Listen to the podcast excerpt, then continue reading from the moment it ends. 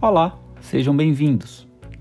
A atual crise de saúde pública vivida pelo Brasil por conta da pandemia da Covid-19 também aprofundou uma crise política que o país já enfrenta há um longo tempo e que parece estar longe de terminar. O governo do presidente Jair Bolsonaro, já marcado por uma frequente instabilidade nas gestões ministeriais, na complicada relação com os outros poderes, no trato com a imprensa e nas farpas trocadas com ex-aliados, aprofundou ainda mais este cenário conturbado na sua relação com os governadores do país.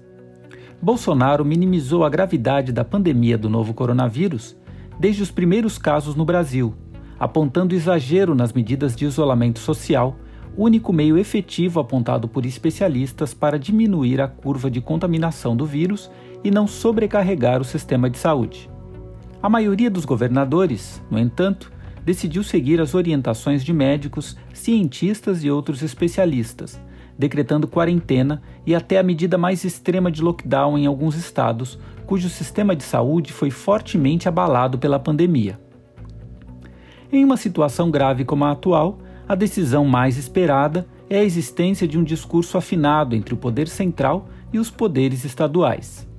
Seguindo as orientações de parte do empresariado, e da chamada ala ideológica do governo, e com a justificativa de que o dano econômico será pior do que a tragédia das mortes pela doença, o presidente entrou em uma guerra aberta contra os governadores.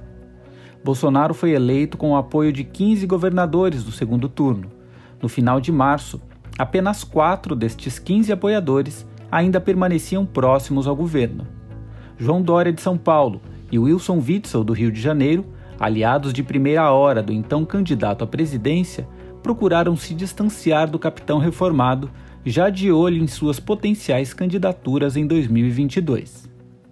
Um de seus aliados mais fiéis, o governador de Goiás Ronaldo Caiado do DEM, foi um dos primeiros a deixar de apoiá-lo diante de sua postura em relação à pandemia. Carlos Moisés, do PSL de Santa Catarina, chegou a divulgar vídeo dizendo-se estarrecido com as atitudes do presidente. Governadores do Nordeste, que já eram opositores do presidente desde o início de seu mandato, aprofundaram as críticas. No dia 27 de março, eles divulgaram uma carta pedindo respeito ao trabalho que vem sendo feito nos estados e classificando a iniciativa do governo de produzir uma campanha publicitária para enfatizar a necessidade de retorno ao trabalho como um verdadeiro atentado à vida.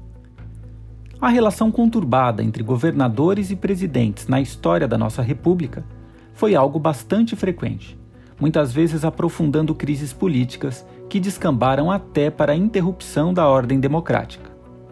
O Escutando História dessa semana faz uma breve retrospectiva na trajetória desse frágil equilíbrio de forças, destacando alguns momentos em que os rumos políticos da nação se modificaram sensivelmente a partir dessa relação.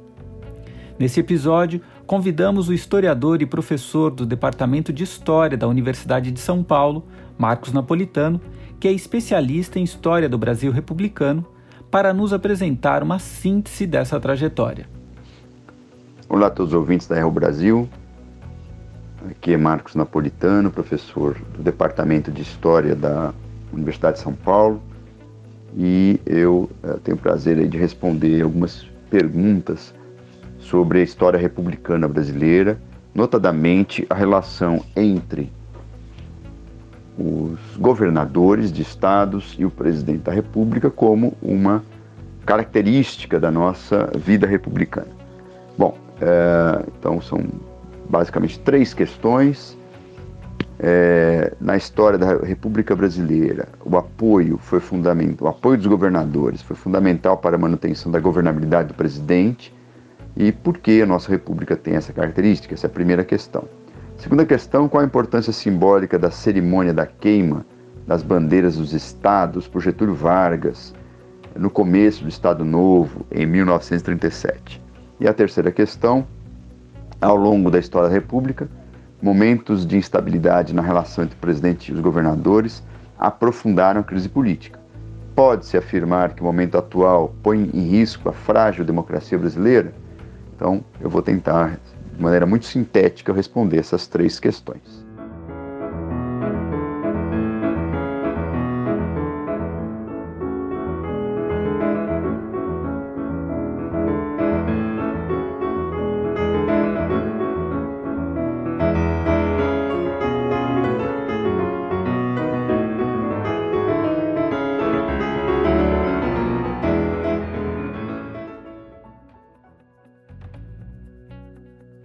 Música que acabamos de ouvir é um trecho do tango Brejeiro, composição do pianista e compositor Ernesto Nazaré, lançado em 1893 pela Casa Vieira Machado. A composição foi um sucesso imediato ao ser lançada, ganhando até fama internacional na Europa e nos Estados Unidos anos depois. Brejeiro e outras polcas, tangos e machiches eram a trilha sonora desses primeiros anos após a proclamação da República, marcados pela instabilidade política. Mas quais foram as causas da crise que desencadeou o fim da monarquia? E que aspectos na relação das províncias com o poder central contribuíram para o fim do regime? A nossa república, já na sua gênese em novembro de 1889, foi fruto de uma crise política. Uma das explicações para o surgimento da república foi uh, uma crise política, uma tensão constante que vinha pelo menos desde os anos 1870 entre algumas elites uh, provinciais, como se dizia à época, né? o Brasil não tinha estados, tinha províncias à época, o império, o império do Brasil era dividido em províncias. Então, havia uma tensão muito forte entre algumas elites provinciais e a corte e o império, né? uh, sobretudo aí na figura de três, uh, três instituições, uh, o poder moderador exercido pelo próprio imperador, né? Uh, o Senado vitalício, que geralmente congregava as, as, as figuras políticas mais proeminentes né, do Império, e o Conselho de Estado, que na prática é, impunha uma agenda política ao país, bastante centralizada. É, tudo isso, em função também da, da, crise da sociedade escravista, levou a uma, uma tensão crescente entre algumas elites provinciais que se sentiam subrepresentadas nessa política imperial e é, o, o, uh, o, imperador e, o, e, essas instituições que eu nomeei. Uh, não é a única explicação para o fim do império, mas essa é uma explicação bastante forte, tanto é que o Manifesto Republicano de 1870 basicamente pede mais liberdade, mais, mais, uh, mais protagonismo para as províncias na política nacional. Bom, quando surge a República, a República que é proclamada por um ato de força militar, que derruba né, o, o, o imperador e o império, né, e em torno desses militares eh, se articulam, sobretudo, alguns políticos civis ligados à elite paulista, à oligarquia paulista, como se dizia, né, ligada ao café, grande riqueza nacional da época. Né. Então, já na gênese da República, né, a presença dessa oligarquia regional vai ser fundamental né, para inclusive impor um modelo federalista, né, que dá bastante autonomia, bastante, bastante protagonismo para as elites regionais no jogo político nacional. Né? Jogo esse que passa a ser definido por eleições, eleições muito com participação muito reduzida, até pelas, pelas restrições constitucionais à, à ampliação do, do corpo eleitoral do país. Né? É, vale dizer, por exemplo, que os analfabetos não podiam votar, né? As mulheres não podiam votar, os militares de baixa patente não podiam votar, né? os mendigos não podiam votar. Né? Então, basicamente, é, a, a, Constituição de 1891 ela mantém alguns princípios da Constituição é, das leis eleitorais do Império, sobretudo uh, vindas da reforma de 1881, né? é, excluindo amplos setores da população. Apesar disso, o jogo eleitoral passava pelos estados, era muito importante né, para legitimar o poder político uh, dos governadores e, consequentemente, das oligarquias regionais que passaram a ter um papel central no jogo político nacional. Quer dizer, era da, vamos dizer assim, da articulação entre oligarquias regionais mais poderosas que nascia os candidatos à presidência da República ao longo aí da Primeira República, ao longo do período que vai, portanto, de 1889 a 1930. O golpe que encerrou a monarquia em novembro de 1889 era uma obra do exército, e a Marinha, que tinha grande prestígio no período imperial, não nutria grandes paixões pela nova forma de governo. Por isso, não espanta o fato de que essa parcela das Forças Armadas buscasse se aliar aos primeiros críticos do Marechal Deodoro da Fonseca e entre esses estavam os representantes das oligarquias regionais que pediam por um processo eleitoral na escolha do presidente. As eleições foram marcadas para 1891 e por meio do apoio dos altos cargos políticos e manipulações, Deodoro conseguiu se reeleger. Neste período, os governadores eram chamados de presidentes dos estados. Os presidentes de São Paulo e Minas, que estavam descontentes com o resultado, foram destituídos. Criando uma nova crise, o presidente dissolveu o Congresso e os estados de São Paulo, Minas Gerais e Rio Grande do Sul, com o apoio da Marinha, reagiram por meio de um contragolpe, com uma revolta na Baía de Guanabara. Para não dar início a uma guerra civil, o primeiro presidente da República renunciou e seu vice Floriano Peixoto assumiu o poder. Seu sucessor não conseguiu aplacar a instabilidade. Na região sul, ocorre um conflito entre federalistas e apoiadores de um governo mais centralizado. A Revolução Federalista do Rio Grande do Sul tem início em 1892, mais uma vez com o apoio da Marinha. Os estados de Santa Catarina e Paraná aderiram ao movimento. A própria Marinha, em 1893, promove a Revolta da Armada, que chega até a bombardear alguns pontos da capital da República. A salvação de Floriano Peixoto foi buscar apoio na elite cafeira paulista, que financiou novos navios e armas para derrotar os revoltosos.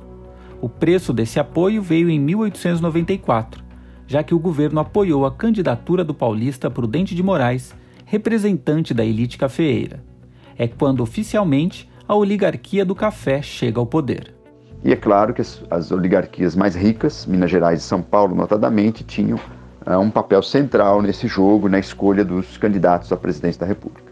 Né? Era a base da sustentação da presidência da República passava, portanto, pelas, pelo arranjo intra-oligárquico entre, entre as oligarquias estaduais mais poderosas, não só uh, uh, Minas Gerais e São Paulo, uh, que marcaram a, famosa política do café com leite, mas também as, eh, as outras oligarquias importantes, notadamente a, a, oligarquia baiana, paraibana e pernambucana, uh, fluminense e gaúcha.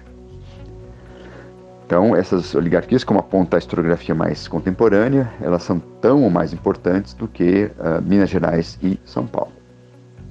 É, de todo modo, é, vale lembrar que a, a, tensão entre presidentes da República e, e, e, oligarquias que se faziam presentes no Congresso, inclusive, não apenas a partir dos governos regionais, ela foi uma pauta importante, ela marcou conflitos, por exemplo, com os militares, né?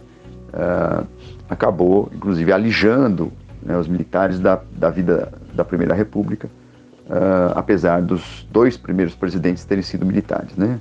Teodoro da Fonseca e Floriano Peixoto. Mas já a partir de Campos Salles, né, mil, ah, a partir, portanto, de 1898, né, o quarto presidente republicano, a, a chamada política dos governadores vai dar o tom da Primeira República. Prudente de Moraes conseguiu pacificar a situação no Rio Grande do Sul e, pelo menos no que diz respeito a conflitos com os estados da federação, não enfrentou grandes dificuldades. O problema mais sério de seu mandato foi a trágica Guerra dos Canudos, em 1897 e 98. Seu sucessor Campos Salles viria a consolidar um certo equilíbrio político através daquilo que ficou conhecido como política dos governadores. Ele estabeleceu um acordo que dava autonomia aos estados e direito de interferir na formação do Congresso Nacional, desde que esses dessem apoio ao presidente da República. Este dava suporte aos atos dos presidentes estaduais e, em troca, apoiavam o governo federal em seus currais eleitorais, colaborando com a eleição de candidatos para o Senado e para a Câmara que dessem total apoio ao governo. O que é a política dos governadores, ou política dos estados, né, como Campos Salles dizia? É uh, o jogo político, de, uh, a construção de uma governabilidade que passa pelo jogo político entre a, a União e os estados entre a presidência da República e os governadores. Então, as oligarquias regionais passam a ter um papel central a partir daí e, por sua vez, a, a estabilidade das oligarquias estad, uh, regionais passava pelo controle, pelas, pelas, pelas alianças entre as várias oligarquias municipais, é, é, comandadas pelos famosos coronéis. Né? Então, é o período áureo do coronelismo da, na política brasileira. Coronel, que eram os líderes municipais, principalmente, que controlavam o voto, controlavam acesso a cargos públicos, controlavam, enfim, toda a máquina pública dos municípios.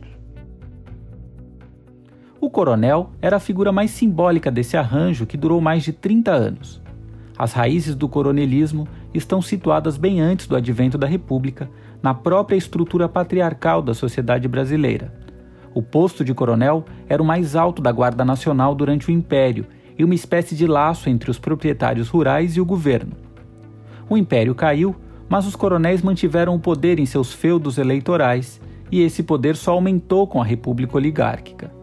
Em uma economia baseada quase que totalmente na produção agrícola, era natural que os grandes fazendeiros e proprietários de terra se tornassem os mandatários de vários currais eleitorais no interior do Brasil que operacionalizavam o esquema eleitoral na política dos governadores.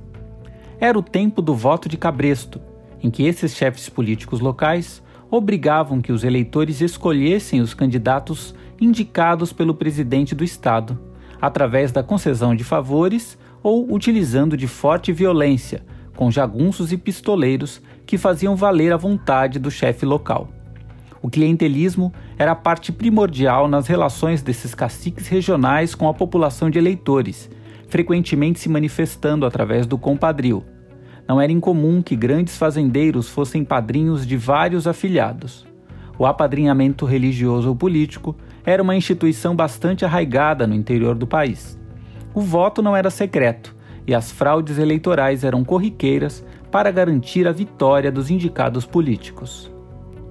O escritor Jorge Amado e vários outros autores regionalistas da literatura brasileira descreveram e imortalizaram esses personagens, muitas vezes figuras reais, que ganharam notoriedade na cultura visual por meio da televisão.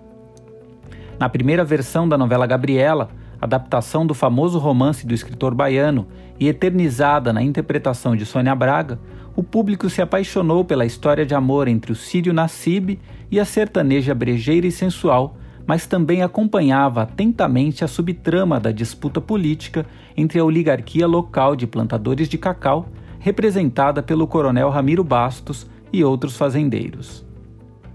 Mas essa estrutura de poder começou a ruir no final da década de 20. E foi justamente o descontentamento de outros poderes oligárquicos regionais que encerrou esse arranjo político na Primeira República Brasileira. Esse, esse arranjo, né, que, é, que valoriza muito a presença da oligarquia regional na política nacional, é a marca da Primeira República. Então, é, é, é uma característica que, em grande parte, foi superada né, uh, na crise final dessa República, que, inclusive, uh, foi derrubada por, um, por, uma, por uma espécie de levante né, uh, das próprias oligarquias civis e militares contra, né, contra é, das oligarquias, uma parte das oligarquias civis apoiada em setores militares contra as oligarquias tradicionais, é isso que é a marca da Revolução de 30 e que teve também apoio, sobretudo nas classes médias, e que vai exatamente centrar suas críticas nesse jogo, uh, nesse jogo político entre, eh, entre as oligarquias regionais e que passava necessariamente pela fraude eleitoral. Né? Normalmente as oligarquias regionais se mantinham no poder graças a fraudes eleitorais escancaradas. Né? Vale lembrar também que o voto nem era secreto à época, apesar de pouca gente votar, o voto acabava sendo um momento importante de legitimação, construída muitas vezes a partir de fraudes. Contra esse, esse tipo de política que vai se erguer um, conjunto de atores sociais, né? é,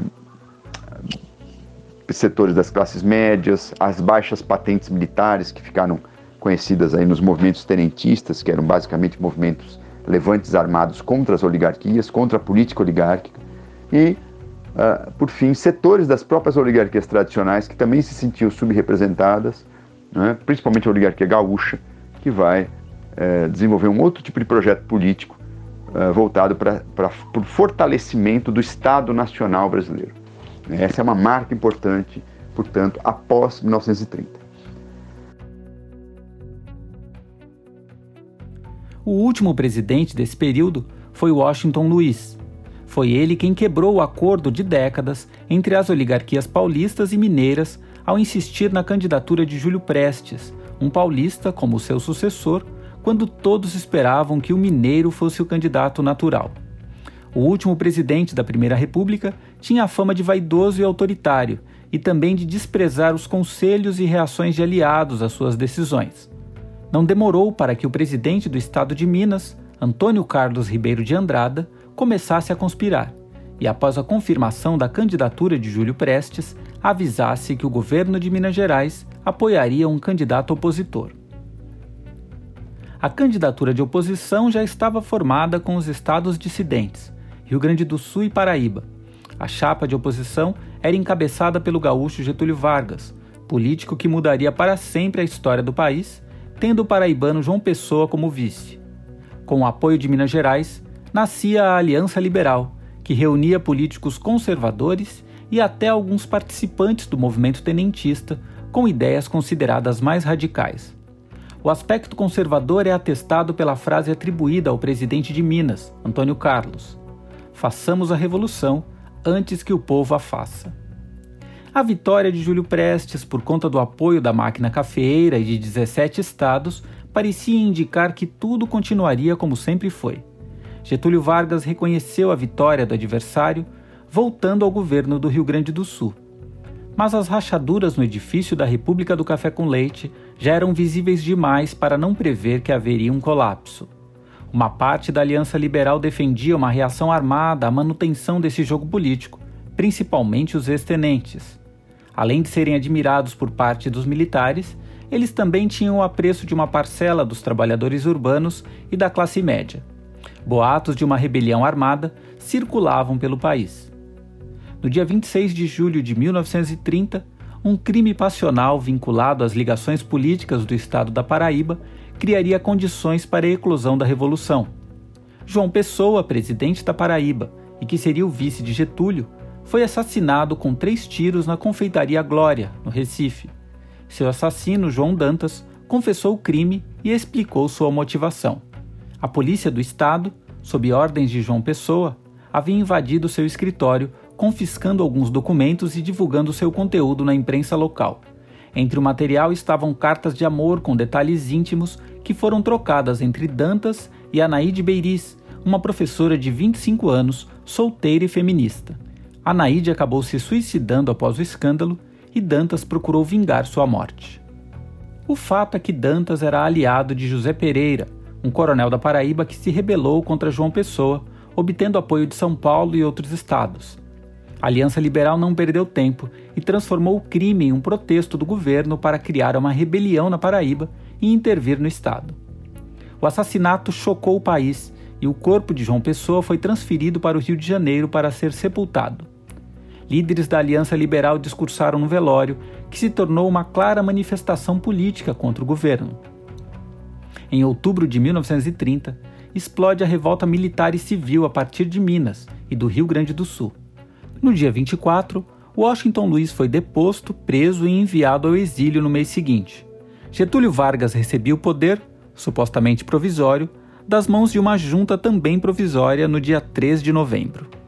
O novo governo implantou uma série de reformas, principalmente nas áreas econômicas e na política trabalhista o país também passou a ter um novo código eleitoral, mais moderno e democrático.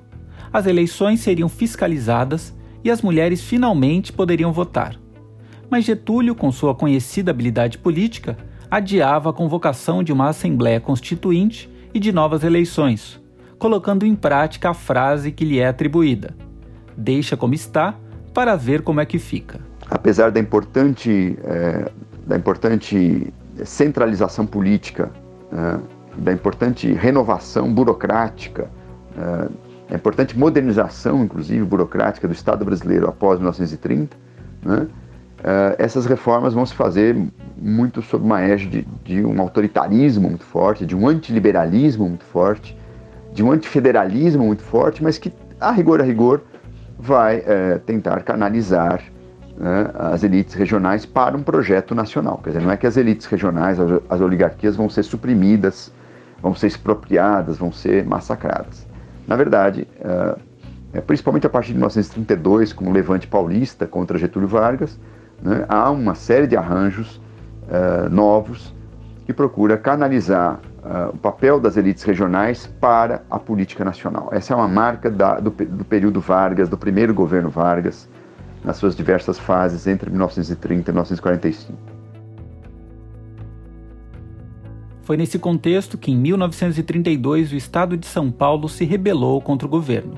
Em 9 de julho de 32, explodia a chamada Revolução Constitucionalista, que unia os paulistas em defesa de uma Assembleia Nacional Constituinte, mas que tinha muito do revanchismo da elite cafeeira paulista, que havia sido apiada do poder dois anos antes. As forças militares do Estado acabaram sendo derrotadas em outubro, mas Getúlio terminou negociando com os derrotados, confirmando a Constituinte para 1933.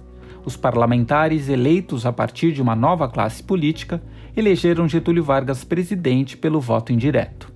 Vargas não ficou muito feliz com a nova Constituição que limitava muito dos poderes do presidente e estabelecia um mandato de quatro anos sem reeleição. Mesmo com evidentes limitações em relação à cidadania, era uma Constituição modernizadora em relação ao que o país havia conhecido. Sua existência, no entanto, foi bastante curta. Em 1937, manipulando o anticomunismo que reinava no Brasil desde a tentativa revolucionária de 1935, ele deu um autogolpe e mergulhou o país em oito anos de ditadura. No trecho desse discurso, que marcava a implantação do Estado Novo, o presidente, agora ditador, diz que o caráter combativo da polarização política tinha potencial para levar o país a uma guerra civil e a desordem. Por isso, a necessidade de fortalecer o poder central nas mãos do presidente, através de um regime de exceção. Quando os partidos tinham objetivos de caráter meramente político, como a extensão de franquias constitucionais e reivindicações semelhantes, as suas agitações ainda podiam processar-se à superfície da vida social, sem perturbar as atividades do trabalho e da produção. Hoje, porém, quando a influência e o controle do Estado sobre a economia tendem a crescer, a competição política tem por objetivo o domínio das forças econômicas e a perspectiva da luta civil espia a todo momento os regimes dependentes das flutuações partidárias é substituída pela perspectiva incomparavelmente mais sombria da luta de classes. Em tais circunstâncias, a capacidade de resistência do regime desaparece e a disputa pacífica das urnas é transportada para o campo da turbulência agressiva e dos choques armados. É dessa situação perigosa que nos vamos aproximando. A relativa autonomia dos estados desaparece com o Estado Novo, mas isso não significou o fim dos interesses regionais durante o período. Os homens fortes de Getúlio foram convocados como interventores nos estados entre militares e representantes das elites locais. Benedito Valadares em Minas Gerais, Nereu Ramos em Santa Catarina e Agamenon Magalhães em Pernambuco foram algumas das figuras destacadas desse período.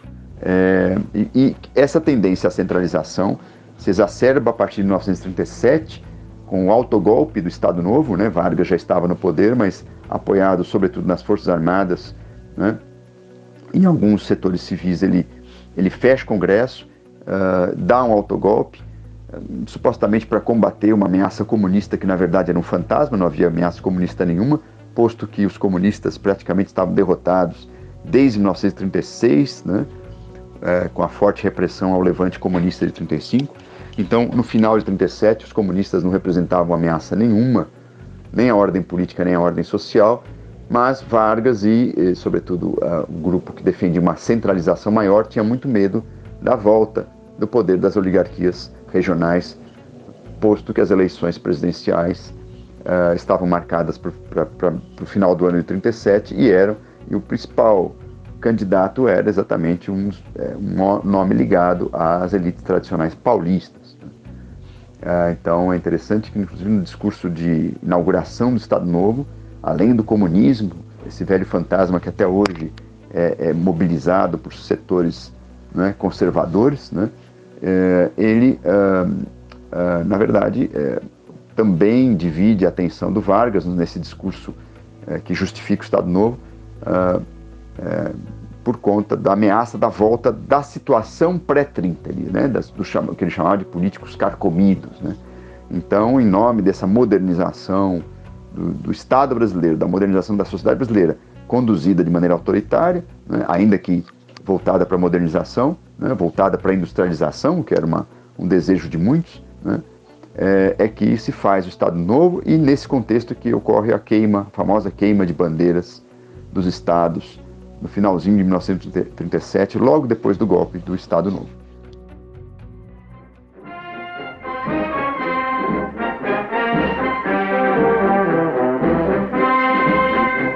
Na praia do Russell, realizou-se a festa da bandeira com grande imponência. Comparecendo a esta solenidade cívica, os senhores presidentes da República, ministros de Estado, corpo diplomático e altas autoridades civis e militares. As bandeiras representando os estados do Brasil, abolidas pela nova Constituição, enfileiradas aguardam o momento da cremação.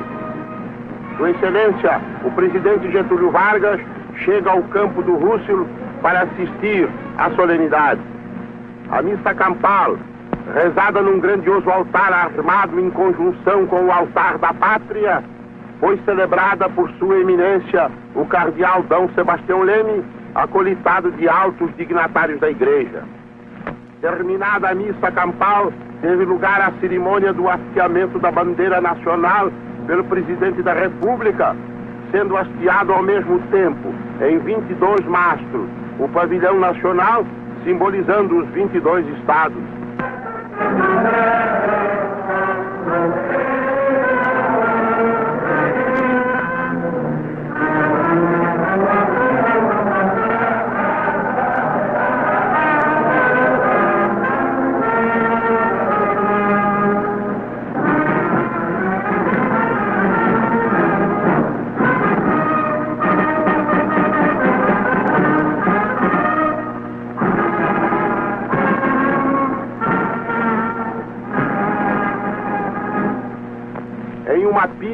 É feita a cremação das bandeiras estaduais, que desapareceram por um dispositivo da nova Constituição para serem substituídas por uma só bandeira, a nacional.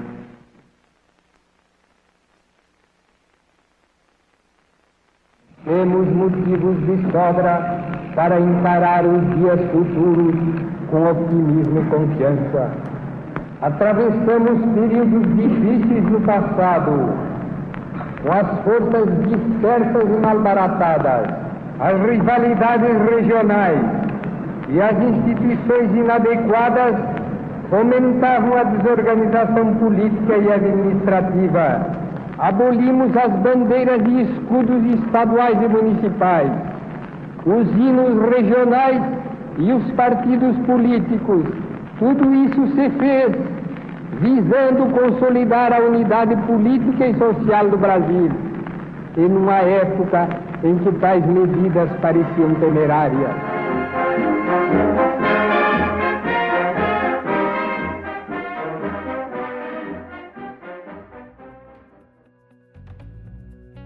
O evento da queima das bandeiras dos estados, realizado na Praça Roosevelt, no Rio de Janeiro, fez parte das solenidades cívicas de comemoração pelo Dia da Bandeira, as bandeiras representando os estados do Brasil, que haviam sido abolidas pela nova Constituição, foram queimadas em uma enorme pira, passando a vigorar apenas a bandeira nacional, hasteada em 22 mastros.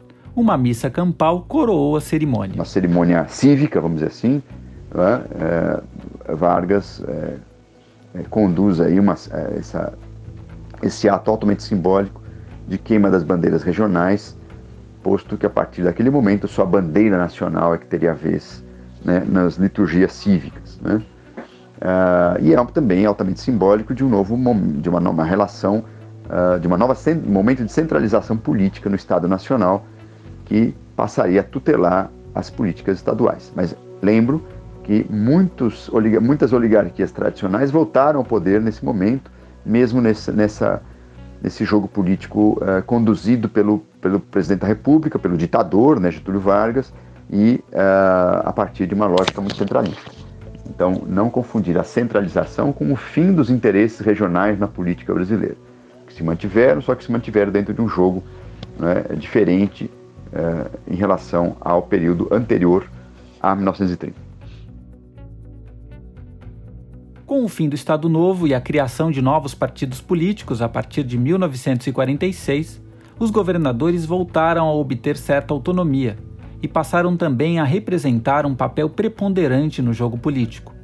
Uma nova Constituição trouxe novidades não apenas para o sistema eleitoral, mas para toda a sociedade. É, com a República de 46, com a democratização que vem com a República de 46, com uma Constituição é, liberal, democrática importante, que inclusive amplia, né, é, é, pela própria modernização da sociedade, o corpo eleitoral brasileiro é ampliado, embora a, a, houvesse ainda restrições constitucionais ao voto dos analfabetos, né, sobretudo, mas as mulheres, por exemplo, passaram a ter uh, direito de voto, né, já tinham em, em 1934, né, mas esse direito é consagrado pela Constituição de 1946. Né? É, os governos estaduais passam a ter importância também renovada nesse, nesse novo regime né, democrático que se inaugura em 46. Uh, ah, o voto popular é também um, uma novidade nesse momento histórico brasileiro, sobretudo o voto operário urbano, basicamente os camponeses ainda é, basicamente analfabetos, em sua maioria, não podiam votar, né? Mas o voto operário urbano, ele é uma novidade e ele passa a é, chancelar uma, políticas reformistas, industrializantes, modernizantes, que acabam entrando em choque com velhos interesses oligárquicos que ainda eram muito fortes, sobretudo né, é, nos estados mais ricos. Né? É, são Paulo vivia uma, um paradoxo nos anos 40 e 50, era o estado mais industrializado, a maior classe operária, mas ainda um estado fortemente marcado por, uh, por uma política regional, por uma oligarquia regional muito conservadora. Né? Então é dessa tensão também que, é, em parte, se explica a crise do regime de 46, da Quarta República, que inclusive termina no golpe de 64. Né? O governo João Goulart vai catalisar essa crise, né?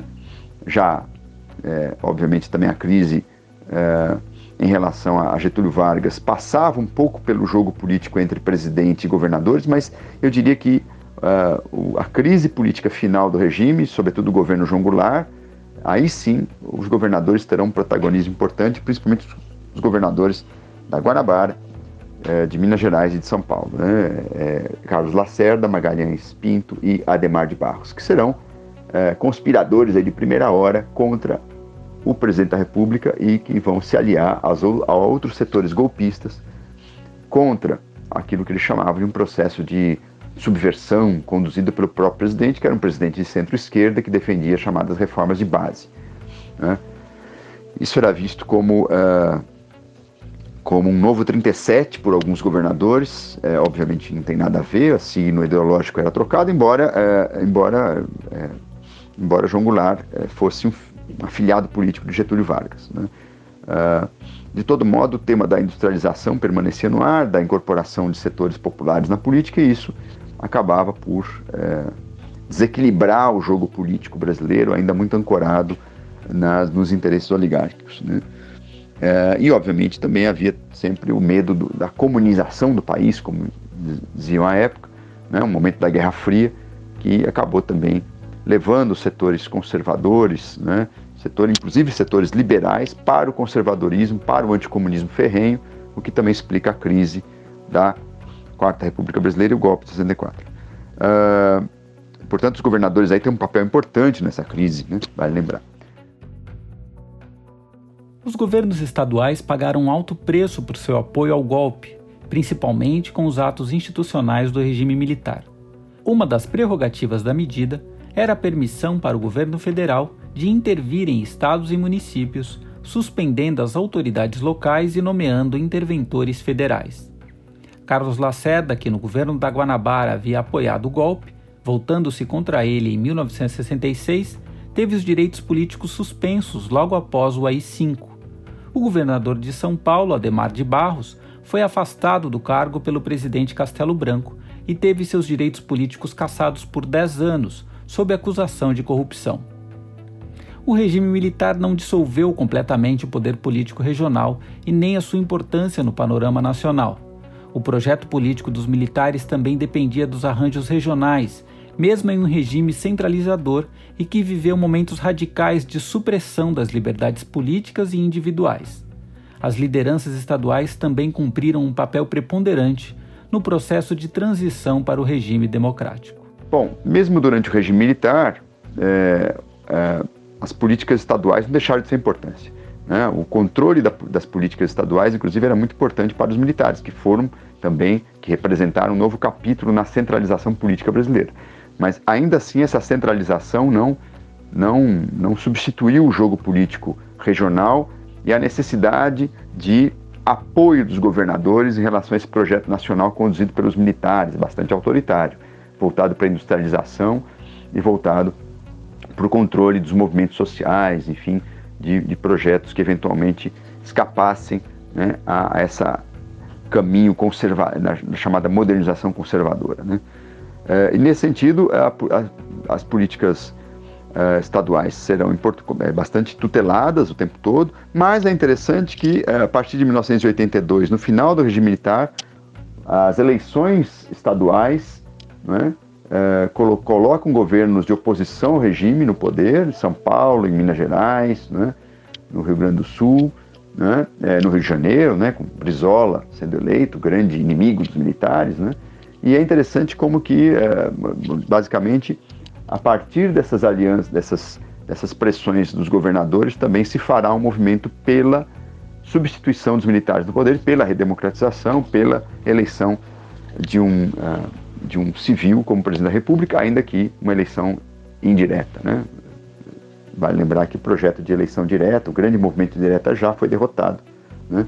E uma articulação que, inclusive, passou por alguns governadores que é, preferiram também é, se aliar, se conciliar com os militares é, e manter a eleição indireta. Os militares não aceitavam a eleição direta né? e, por exemplo, o governo Tancredo Neves, né, o governador Tancredo Neves de Minas Gerais será fundamental numa, na construção de uma saída negociada do regime militar. Uh, então é interessante que naquele momento, bem ou mal, os governadores foram vozes importantes na transição política para a democracia, ainda que uma transição muito conservadora e negociada. Com o retorno da democracia e após a Constituição de 1988, o equilíbrio entre os poderes regionais e estaduais seguiu definindo o rumo político do Brasil.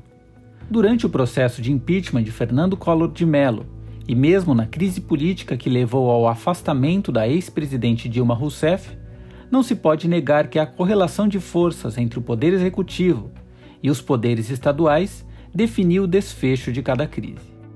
É, é importante lembrar que a Constituição de 88 dá muito poder né, aos, aos a, é, equilibra, né, é uma Constituição que é marcada pelo equilíbrio, pelo protagonismo do legislativo e pela presença muito importante, né, pela, por um novo pacto federativo. Os governadores têm uma importância muito grande na política nacional, são elementos ou de instabilidade ou de estabilidade.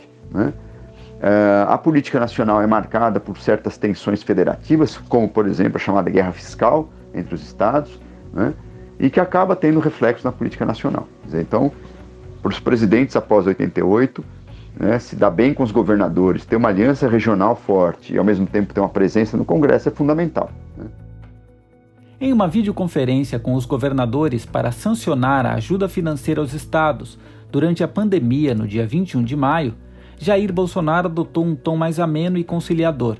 Minutos antes dessa reunião, no entanto, ele havia feito críticas às autoridades estaduais para um grupo de apoiadores. Na situação de grave crise sanitária e instabilidade política vivida atualmente, com conflitos evidentes entre os poderes e um discurso claramente dissonante entre o presidente da República e os governadores, é natural pensar que a crise está longe de seu fim. Por isso, perguntamos ao professor Marcos Napolitano se o momento atual tem o potencial para colocar em risco a frágil democracia brasileira. É, a política brasileira após 2018 ela passou por outros caminhos, por outras articulações.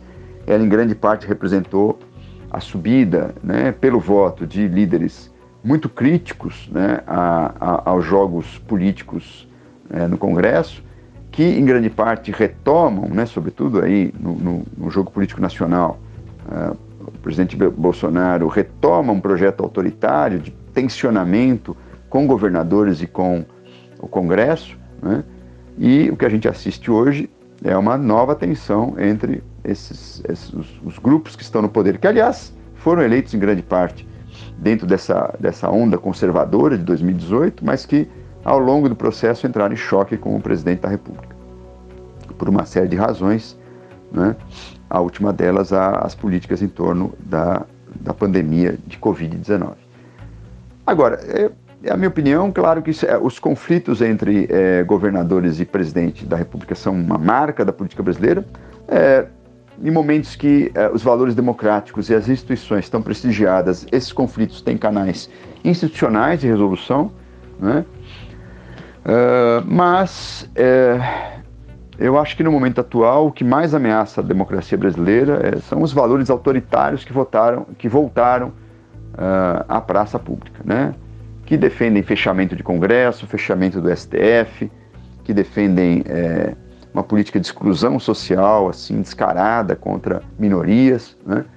Isso para mim é muito mais ameaçador para a frágil democracia brasileira do que propriamente as tensões entre governadores e presidente. Agora, é claro que essas tensões, elas, elas sempre têm um potencial de crise política muito grande, que é, quando, é, enfim, é, desenvolvidas em ambiente autoritário, pode conduzir a golpes de Estado, pode conduzir a crises políticas.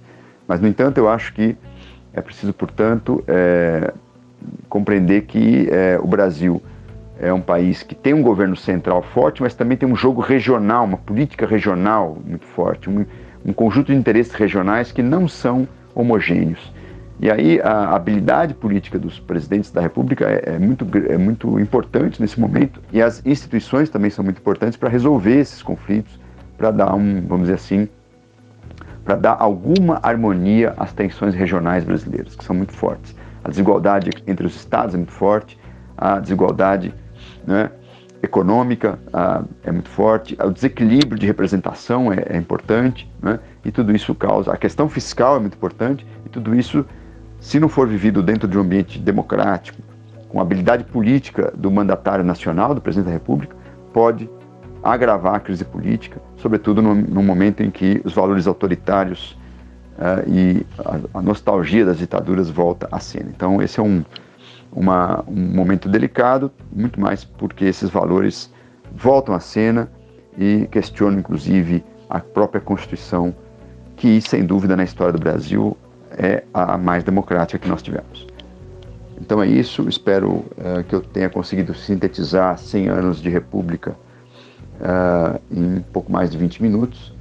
Espero que tenha ficado claro aí algumas motivações para esse conflito entre uh, os poderes regionais e a União e a presidência, enfim, e a, e a, sobretudo a figura do presidente da República, né?